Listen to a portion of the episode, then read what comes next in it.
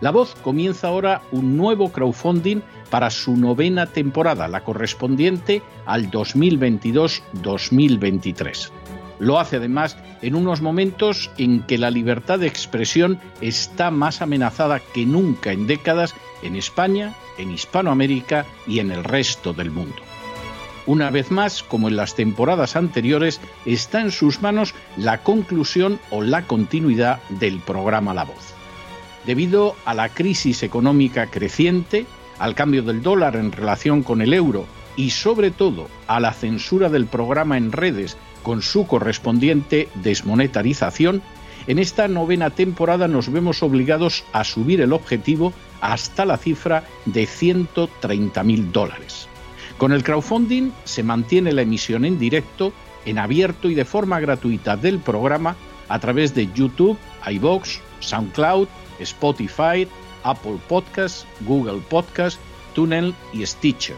Además, por supuesto, de encesarvidal.tv. De hecho, es este crowdfunding el que permitirá poder seguir emitiendo en cesarvidal.tv, ya que sin la continuidad de la voz no puede haber continuidad de contenidos en ese canal televisivo. Si la voz, tras la conclusión de esta temporada, no pudiera regresar en el mes de octubre, quizá no sucedería algo tan grave. Una vez más, habría quedado de manifiesto como tantas veces a lo largo de la historia de las naciones hispanas, que para muchos es preferible quejarse, protestar o amargarse a enfrentarse de manera práctica con un problema concreto. No pasaría nada. La voz simplemente dejaría de emitirse por la sencilla razón de que no hay suficientes personas dispuestas a asumir el apoyo de su causa, que es la de la libertad y de la verdad la de la información independiente y la opinión rigurosa, la de la lucha contra las tiranías y contra aquellos proyectos que pretenden convertir en esclavos a los seres humanos.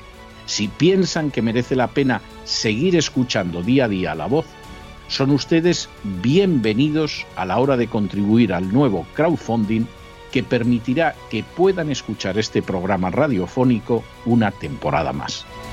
Muchas muchas, muchas gracias por todo. God bless you. Que Dios los bendiga.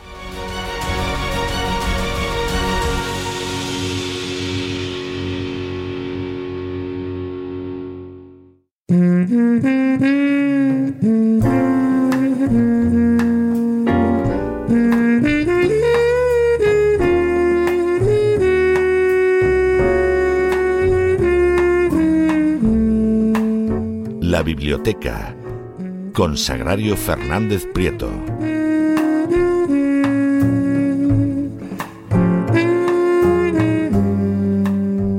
Estamos de regreso y estamos de regreso para tomarnos una bocanada generosa, amplia, no sé yo si fresca con el calor que hace ahora mismo en España, pero sería deseable, de cultura. Y como siempre nos la vamos a tomar en la biblioteca de doña Sagrario Fernández Prieto, que ya está con nosotros. Muy buenas noches, doña Sagrario, ¿qué nos trae usted hoy? Muy buenas noches, don César. Me gustaría decirle que le traigo aire fresco, pero no. Aire fresco en Madrid no hay. Vamos, a lo mejor hay, pero yo no sé dónde y desde luego no a mi alrededor. En los cines de verano, que eh, solía hacer un frío delicioso. ¿Se acuerda? En, los cines de verano, en los cines que tenían aire acondicionado o en los de verano aire libre. no, los de verano aire, libre no. Pues pero esos cines que de pronto decían tenemos aire acondicionado y entrabas y tenías que ir con un abrigo porque, porque hacía un frío dentro del cine muy agradable. Y luego salías con anginas. Era una época en la que todavía la gente decía es que tengo anginas. del aire acondicionado del cine. Había anginas todavía en España, parece mentira. Sí. Parece, parece mentira. ¿Y las operaban? ¿La gente se operaba de anginas? Bueno, se operaba de anginas. ir al colegio? da suerte. Eh, yo me libré de ello, pero, pero efectivamente la gente se operaba de anginas, pero cada dos por tres. Sí, sí, sí. Es que hay gente que sabe qué es lo importante en la vida, que tocan ginas, pues tocan ginas, eso ante todo. Bueno, vamos al libro, porque hoy traigo un libro muy, muy, muy especial. Se titula Las palabras que confiamos al viento, La autora se llama Laura Imay Mesina y lo edita Salamandra. Este libro ha sido un fenómeno editorial y no es una frase hecha. Se ha vendido en, todo el mundo, en 25 países, y se han vendido una cantidad de libros. ¿Por qué ha interesado tanto este libro? Porque habla de temas que a todos eh, nos llega, todos estos libros, si están bien escritos, por supuesto, se venden muy bien porque habla del duelo. ¿Quién no ha tenido un duelo alguna vez en su vida? Hay muchos tipos de duelo, a veces porque perdemos, eh, porque se muere una persona a la que queremos mucho, a veces porque esa persona desaparece de nuestras vidas. Hay diferentes tipos de duelo. Este duelo del que habla el libro habla de personas que han muerto, del duelo más eh, que consideramos como duelo más habitualmente. Eh, entonces, em, está ambientado en, en un hecho histórico que fue traumático y que sucedió en Japón, pero eh, nos alcanzó a todos porque las noticias se difundieron rápidamente como se difunden todas en los últimos años. Le estoy hablando del, tsunami, el, el terremoto y el posterior tsunami que hubo en Japón el 11 de marzo de 2011. Bueno, vaya por delante que no nos hemos puesto de acuerdo con usted, pero hoy en el Despegamos, que hemos hablado de Japón, yo me he referido al tsunami, o sea que esto, esto ha sido absolutamente casual, porque yo no sabía, hombre, no, magia ya me parece un poco excesivo, doña Sagrario, pero quiero decir, yo... Es una forma de hablar, magia. Yo no, no sabía de qué libro iba a hablar usted hoy y mire usted por dónde ha salido el Japón, que lo ha traído don Lorenzo Ramírez, y luego pues yo mencioné el tsunami, o sea que a veces suceden estas cosas y es absolutamente casual. Magia. Bueno, Pues em, vamos a ponernos serios porque desde luego el, tema es muy, muy serio. Murieron casi 16.000 personas, desaparecieron unas 2.500, hospitalizaron a 6.000 y pico. Eh, en total se puede considerar que hubo unas 20.000 personas que de una manera o de otra, o por muerte o por hospitalización que al cabo de un tiempo tuvo, tuvo su consecuencia, hubo unas 20.000 personas afectadas. La destrucción fue impresionante. En este libro se aprende mucho sobre ese tema y hay cosas curiosas. Por ejemplo, la, la autora pues eh, le, decía que la protagonista es una mujer que se llama Yui, que trabaja en la radio, lleva un programa de radio y ella perdió en este, en este terremoto, en este tsunami, perdió a su hija pequeña de tres años y a su madre, la abuela y la niña, las dos murieron. Ella sufrió mucho, lógicamente, eh, y dejó pasar el tiempo, o sea, no quiso averiguar nada más, eh, no, no, hizo nada más. Y de repente le llega una, una noticia a la radio, que ella lee en la radio esa noticia, que habla de las miles de personas que van a un lugar escarpado en las rocas, en un acantilado, donde un señor que tiene allí un terreno ha construido una cabina y dentro de la cabina hay un teléfono, hay un auricular que no está conectado, no tiene línea, pero allí va la gente a hablar con las personas que perdió en ese tsunami, porque fue en esa zona por donde llegó el, tsunami. Eh, y esto era pues, conocidísimo en todo Japón, iban miles de personas cada año, ella da, da la noticia, se queda eh, pensando y a partir de aquí eh, siguen a lo largo del libro, eh, pues van apareciendo noticias sobre otras personas que han perdido algún familiar, pequeños textos sobre lo que opina la, gente que ha ido dejando papelitos o hablando en algún sitio, esos pequeños detalles cotidianos que ayudan a vivir. Hay algunos enternecedores, por ejemplo, cuando, cuando hablan de mm, qué se puede hacer y qué no se puede hacer con los niños.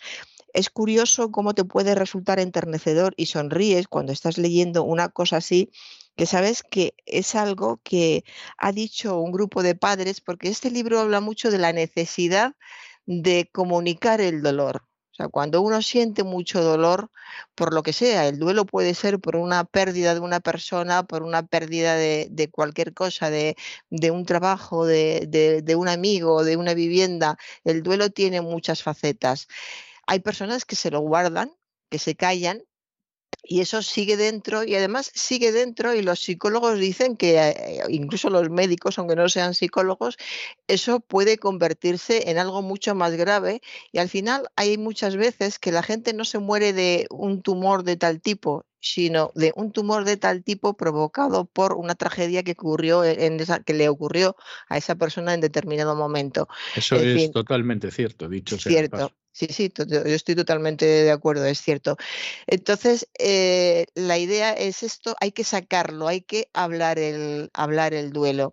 Por ejemplo, en, pues en, los ataques eh, terroristas, en las guerras, eh, los psicólogos se encargan enseguida de, organizar grupos en, en los que cada uno expone su pérdida, habla del hijo, del padre, de, la madre. A partir de ese grupo se crean alianzas, amistades y el dolor del otro no, no hace que el tuyo sea más pequeño, no te alegra ver que tú no eres la única que sufre, que hay gente que piensa que se trata de eso, ¿eh? te alegras de que haya otra gente que también está sufriendo, ni muchísimo menos, pero sientes un gran consuelo cuando te encuentras con personas que han sufrido algo parecido a lo que has sufrido tú, porque eso quiere decir que van a entenderte cuando hables.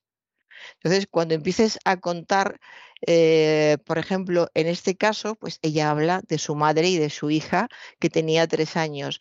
Cuando empieza a hablar, por fin, pues va a esa cabina hay una historia de amor también. Allí conoce a un hombre que también ha perdido a, a, un hijo, se crea una relación entre los dos, van saliendo poco a poco las cosas de, los niños e incluso los consejos que se supone que se dan los padres cuando hablan en, grupo, pues lo, que se debe hacer, lo que no se debe hacer con, eh, con un niño, hay cosas eh, enternecedoras. Eh, ¿Qué se debe hacer con, un niño? Y la, la señora Kuruda, que es mamá de Sakura, que tenía dos años, dice, elogiarlos el mismo número de veces, más una que se los regaña.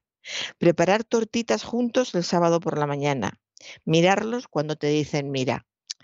Son fragmentos eh, que enternecen si se es madre o, se es padre y comparten esto que es una especie de, mezcla entre, entre la pena y la alegría porque cada uno recuerda a sus niños y cuál es su idea sobre la educación, hay otra mamá que dice llevarlos a correr al parque todos los días, abrazarlos fuerte cuando patalean, no ir con ellos a las jugueterías para no tener que decirles que no. Qué bonito. Y ya el último que leo. Según el doctor Imai, padre de un niño de siete años, dice, leer juntos libros de dinosaurios, llevarlos al acuario a ver los peces, responder a todas sus preguntas, hasta las embarazosas. Eh, esto lo están diciendo personas que han perdido a, a sus hijos y se lo, se lo, están comunicando entre ellos sabiendo que hay más gente que lo va a leer porque la mirada está puesta en, en su dolor y la gente quiere estar presente y compartir su dolor, su dolor en la medida de lo posible. Y todas estas personas que están compartiendo este dolor, cuando llegan a su casa y están con la familia y piensan que han tenido la suerte de que nadie de su familia haya muerto, que fue muy raro porque fue en total, no sé si lo he dicho, se acercaron a las 20.000 personas, murieron si lo he dicho ya, dígamelo, murieron unas 15.000 personas. Eh, es una cifra, es una cifra escalofriante. Escalofriante. Escalofriante.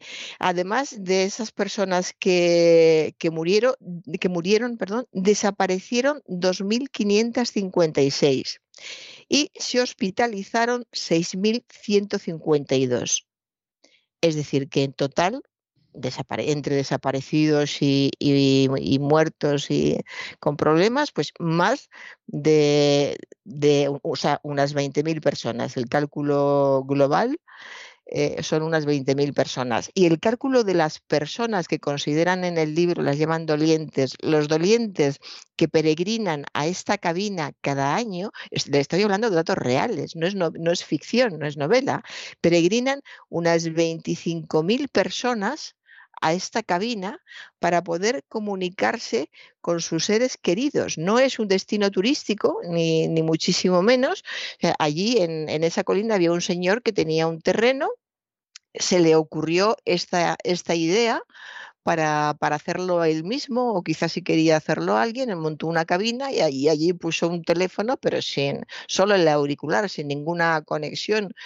Y poco a poco fue llegando gente que tenía la eh, encontraba el sitio adecuado porque era el acantilado muy cercano a, donde había sucedido lo peor de la tragedia y allí podía hablar tranquilamente con el ser que hubiera perdido, su hijo, su hija, su madre, su padre, podía hablar a voces, eh, podía llorar, nadie apremiaba a nadie. Si había personas que tardaban poco porque la emoción era demasiado grande o el dolor era demasiado grande y colgaban enseguida, y había personas que hablaban mucho más y había momentos enternecedores porque hablaban a veces como si estuvieran vivos.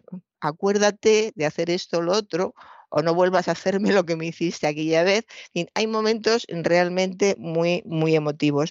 Y entre esos momentos em, emotivos están estas, estas dosis de, digamos, de, sabiduría que te, que te, va, que te va dando la, la autora para, para entender que, estamos todos juntos, que la tragedia de unos pocos tiene que ser la tragedia de todos, por el propio interés, porque en cualquier momento la tragedia tuya puede necesitar la ayuda de, los otros, que no te debes tragar todo, todo ese dolor, que además hay que hacer homenajes a las personas que se han ido, que el homenaje más inmediato es hablar de esas personas, comunicarse con otras y decirles cómo eran eh, tus hijos o tus padres o los, o los abuelos.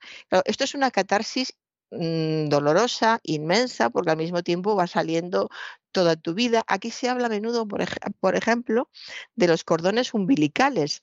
En Japón es muy habitual, en España también, cuando das a luz, yo di a luz hace ya unos años y me ofrecieron el cordón umbilical de, mi hijo y eh, eso era todavía eh, no, lo hacían todos los hospitales de, Madrid.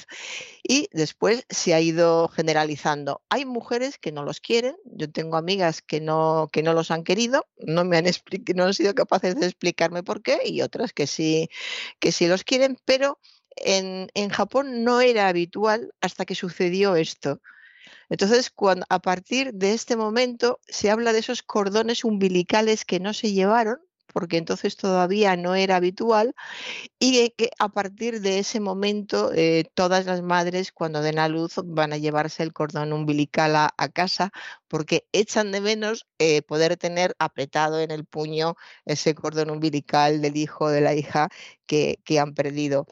Y la misma sensación es hacia los padres, o sea, quedarte, quedarte huérfano. Hay muchas personas que pierden a los hijos y se sienten huérfanos de hijos. Entonces, en este tsunami, muchas personas se quedaron huérfanos de padres y huérfanos de hijos. Y la, situación, pues, fue realmente dolorosa para, para muchos. De modo que esta, esta mujer que es eh, una joven locutora de, radio, todo surge por, eh, hace un programa de radio en el que llaman los oyentes para hablar de sus cosas y habla de este teléfono que ella no conocía. Sí había tenido estas pérdidas, pero no conocía esta cabina que es una cabina blanca con la puerta plegable y un teléfono negro a través del cual se puede hablar con los muertos. Entonces ella eh, sigue el programa de radio como si nada, habla con este hombre y nada más acabar el programa dice que ella quiere ir a, este sitio y se dirige hacia, hacia este teléfono del viento, le llama a todo el mundo el teléfono del viento porque está en un acantilado, en lo alto de un acantilado y además porque es el viento el que transmite las palabras, no hay ninguna línea conectada, es el viento el que, el que transmite las palabras. Entonces, se dirige a este teléfono del viento para eh, poder, como dice el libro, ella sueña con hablar con su hija, con la que se había quedado detenida a los tres años. La niña tenía los tres años. Entonces, estas personas que tienen estas pérdidas, la vida de los hijos se detiene para siempre a esa edad. Siempre que recuerdes a tu hijo, lo vas a recordar a los tres años con el sufrimiento de otros momentos de pensar cómo habría sido si hubiera alcanzado la, edad adulta. El caso es que deja, la radio, emprende este, este viaje, allí conoce a un hombre que es un, cirujano que eh, ha perdido a, su mujer y que la hija que, tiene unos tres años, como la que ha perdido ella, está viva, pero enmudeció tras la muerte de la, de la madre y no ha vuelto a, a decir palabras. Y como verá, es un libro que está lleno de dolor, está lleno de tragedia, pero está mezclado con tanta sabiduría, de las pequeñas notas que se van añadiendo sobre lo que se debe hacer o no se debe hacer, lo que es habitual en Japón y lo que no es habitual. Sabemos que la cultura de Japón es muy especial, muy rica, muy diferente a la nuestra. Entonces, todas, todas esas notas sobre la cultura del país, todas las notas sobre lo que significa psicológicamente hacer o no hacer el, el, duelo, la forma en que se dirigen unos a otros o actúan en, en un país como Japón, que eh, con el tiempo se ha ido pareciendo cada vez más a, Occidente, pero solo en las grandes ciudades. En el, en el, resto del país se siguen conservando ciertas tradiciones, existe el respeto hacia los adultos, el respeto hacia el desconocido, una educación exquisita. Por ejemplo, se puede estar totalmente hundido por el dolor pero si alguien va a tu casa a visitarte, la persona que está hundida por el dolor y quiere literalmente morirse y lleva varios días sin comer, se levanta para prepararte un té y ofrecerte un té porque son así, no lo pueden evitar y eso lo, tienen que hacer, para ellos tienen que hacerlo y, lo hacen. Hay cantidad de, detalles de, este tipo a lo largo del libro. Se habla de la antigüedad, por ejemplo, de lo que creían en la antigüedad sobre, sobre el más allá, cómo se ha concebido siempre eh, con la idea de el hecho de atravesar mares y ríos para llegar al, al más allá. Eh, y esto para ellos, claro, lo relacionan con esos seres que han, que han perdido y que se supone, se supone que están en el fondo del mar. Pero luego hay algo terrible que, eh, se entera el lector en la mitad de la novela. Resulta que el terremoto también provocó muchísimos incendios. se asocia un tsunami con muchísimos ahogados y con todo un país o toda una zona grande de un país inundada. Pero también pues por, cuestiones eh, eléctricas, por los movimientos de, tierra que hubo, eh, hubo muchísimos incendios y hubo personas que murieron asfixiadas porque se incendiaron sus casas. Entonces habla del choque que tienen los, los familiares cuando piensan, por ejemplo, la, eh, la la protagonista del libro hay un momento en que le hablan de, esto, están recibiendo continuamente, están intercambiando dolor y que no parezca, oh, qué horror, qué libro, todo el tiempo intercambiando dolor. Al mismo tiempo que intercambian dolor, intercambian eh, esperanza, intercambian conocimiento, intercambian ganas de ayudar, transmiten al lector lo importante que es no sentirte solo y que haya buena gente capaz de entenderte en un momento en que lo necesitas. Es un libro enormemente positivo. Entonces, vuelvo al tema de la tragedia de los asfixiados. Como dice la madre que, protagonista, que protagoniza este, este libro, nunca se había imaginado, pensaba a sus seres queridos, la madre y la hija, ahogadas, llenas de agua. Y de repente se entera de que eh, estaban en, un, eh, en una, no sé, creo que era una escuela donde se refugiaron, que se incendió. Y entonces tiene que cambiar por completo lo que, lo que estaba pensando y dice, ¿cómo me imagino a mi madre? En ese momento habla de su madre, ¿cómo me imagino a mi madre toda llena de humo? Murió ahogada por el humo, no ahogada por el agua como tantos otros. Pero en fin, de una manera o de otra el, dolor es, eh, es, tremendo y eh, también eh, pues hay hay que buscar alguna manera de, salir de todo esto y siempre se vuelve a esa idea, que por eso es tan importante este, este libro, que se ha vendido muchísimo, se han vendido una cantidad de ejemplares en todo el mundo y se entiende, claro, se entiende que hayan vendido tantos, tantos ejemplares. Hay que... Eh, eh, buscar esa, eh, esa, esa, ayuda, en dejarte, dejarte aconsejar, en recobrar las ganas de vivir, hay que recobrar las ganas de vivir hablando con personas que ya no están, pero realmente solo cuando te diriges, pues, en este caso a una madre y a una hija, eh, ¿qué más cercano puede tener una mujer que una madre y una hija? ¿Con quién va a hablar de las cosas que realmente le importan, aunque ya no estén? En, ese teléfono que, insisto, es real, el teléfono existe, se oye a veces eh, hablar, se guarda una discreta distancia, además los japoneses son muy educados socialmente, se guarda una distancia, a veces no se oye nada y a veces se oyen gritos de desesperación. Y hay conversaciones que duran muy poco porque la, la, emoción corta la conversación y conversaciones que duran mucho porque como están hablando con el hijo, con la madre, le tienen que contar muchas cosas porque además llegar allí cuesta mucho, mucho esfuerzo, tiempo, dinero. Entonces, como han llegado hasta allí, tienen esa conexión que ellos sienten como auténtica, esa soledad, esa esa situación tan, tan especial sin que nadie les apremie, les moleste, pueden estar el tiempo que quieran y entonces hablan, piden perdón, que es algo que todos tenemos pendientes cuando se nos muere alguien muy querido, pedir perdón por cosas que se hicieron en un determinado momento. De modo que todo esto va surgiendo, como verá, es un libro con el que emocionarse muy, muy fácilmente. Yo estoy tratando de aguantar el tipo y creo que lo estoy consiguiendo. Por eso de vez en cuando voy a interrumpir. Pero se nota, se nota que con dificultad, o sea, no, no fuerce mm, usted la máquina, ¿eh? Vale, no, ya estoy, ya estoy a punto de acabar porque he dicho todo, todo lo fundamental. Lo recomiendo muchísimo porque además es un libro para recomendar a otros. Después de leerlo, yo tengo en mi entorno personas a las que se lo, eh, se lo quiero recomendar con dudas, con dudas porque piensas, van a volver a sufrir y lo estoy ojeando otra vez y pienso, se vuelve a sufrir o, se vuelve a sufrir a ratos, pero también hay ratos en que se, se vuelve a, a, sonreír, porque hay veces que, que te curan, hay una, hay frases entre, entre paréntesis. Habla, por ejemplo, el corazón, el corazón a su padre, dirigido a su padre. Se le devuelve hecho un guiñapo cuando éste se volvió a casar, tardó años en curarse, él no volvió a entregarle nada. Es, son esos momentos en los que surge todo lo que no se ha hecho también. es una catarsis completa. Quien haya tenido pérdidas de seres queridos en su vida entenderá perfectamente de lo que estoy hablando.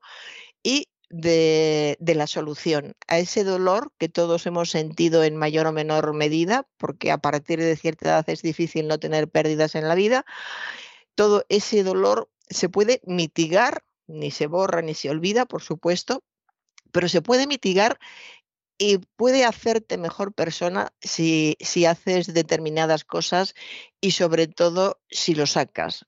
Eh, si lo sacas, si lo transmites, si lo hablas con otros, no se diluye el dolor, no se va, no desaparece, pero es como añadir eh, una pizca de algo, como si estuvieras tomando una infusión agria y de repente se transforma en una infusión que te tonifica. Yo creo que este es el mejor ejemplo que, que se me ocurre en estos momentos.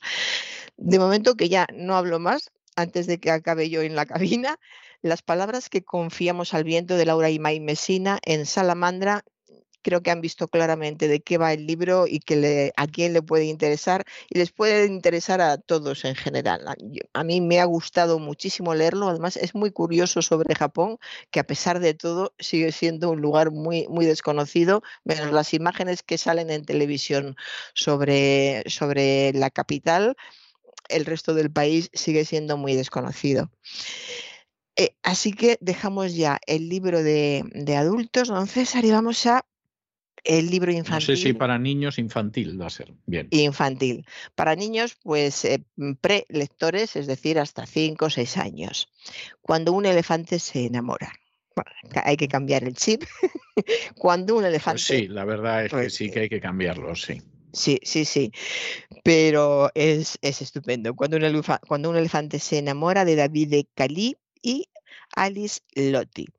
Y además en la portada tenemos un elefante encantador que va, que va recogiendo flores con la trompa, se supone que se las va a entregar a alguien, claro, y hay un corazoncito en una esquina que dice, el amor llega cuando menos te lo esperas. O sea que a los elefantes también les pasa eso de que... a los elefantes, a los elefantes.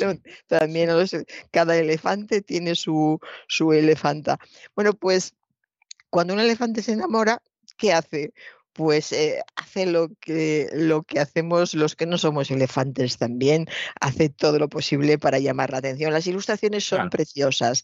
El elefante protagonista eh, es uno de esos dibujos con pocos rasgos y al mismo tiempo muchísima expresividad. es muy divertido. Cuando dice hace lo que puede para llamar la atención, vemos a un gran elefante con un pequeño paragüitas rosa que enseña a un pajarito. Es decir, un enorme elefante enamorado de un diminuto pajarito al que se supone que le regala un paragüitas rosa. Todo muy absurdo, pero la verdad es que cuando la gente se enamora hace cosas muy absurdas. Sí. muy eh, lógicas, teniendo en cuenta que se ha enamorado. Lógicamente. depende de cómo se mire, sí. sí lógicamente absurdas. Eh, otra cosa que hacen los elefantes, que quien no lo ha hecho también, pues cuando la ve pasar, se esconde. En este caso, como bueno, la gente se esconde eh, en el primer sitio que encuentra. En la imagen que yo tengo delante, ¿dónde se ha escondido el elefante? Pues detrás de un tronco de un árbol. convencido, como los niños que cuando no ven, ellos no ven, piensan que los demás no les ven a ellos, pues así son los elefantes. Está escondido detrás de un tronco de, del árbol para que, para que no le vea. Y hace algo, hace muchas cosas, pero esta es la última que digo porque tienen que leer el libro a los niños que les va a divertir muchísimo. Fíjese, don César, cuando un elefante se enamora, se baña todos los días. Y es que además incluso se lava la espalda. O sea que ya, ya cuando ves un elefante que huele así a chotuno, es que no está enamorado. No está enamorado. Si huele a lavanda, por ejemplo. Pues lo más seguro es que esté enamorado. Lo más seguro es que sí. Y si huele lavanda y hay un pajarito a su alrededor siempre, definitivamente está enamorado. Y aquí está pues en, en su bañera, imagínese una bañera con un elefante dentro que mientras se baña tiene el pajarito en la cabeza y con la trompa le está echando agua. Eso es amor, ¿eh? eso, es amor. En fin, es una delicia de, libro, les va a encantar. Va a ser de esos libros que tendrán que leer varias noches, bastantes noches, lo cual siempre es una alegría, porque siempre se encuentran detalles nuevos y es muy bonito que el niño te pida el del elefante o el de la jirafa o el de los conejos, cualquier cosa. Así que aquí se lo dejo. Cuando un elefante se enamora, que está en Anaya. y con esto termino, don César.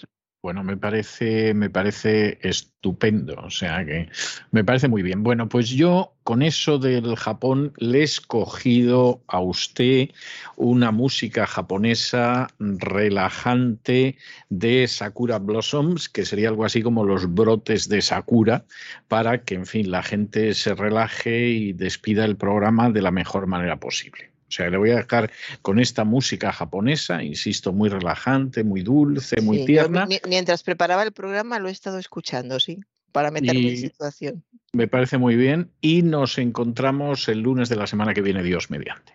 Pues hasta el lunes y que descanse. Igualmente.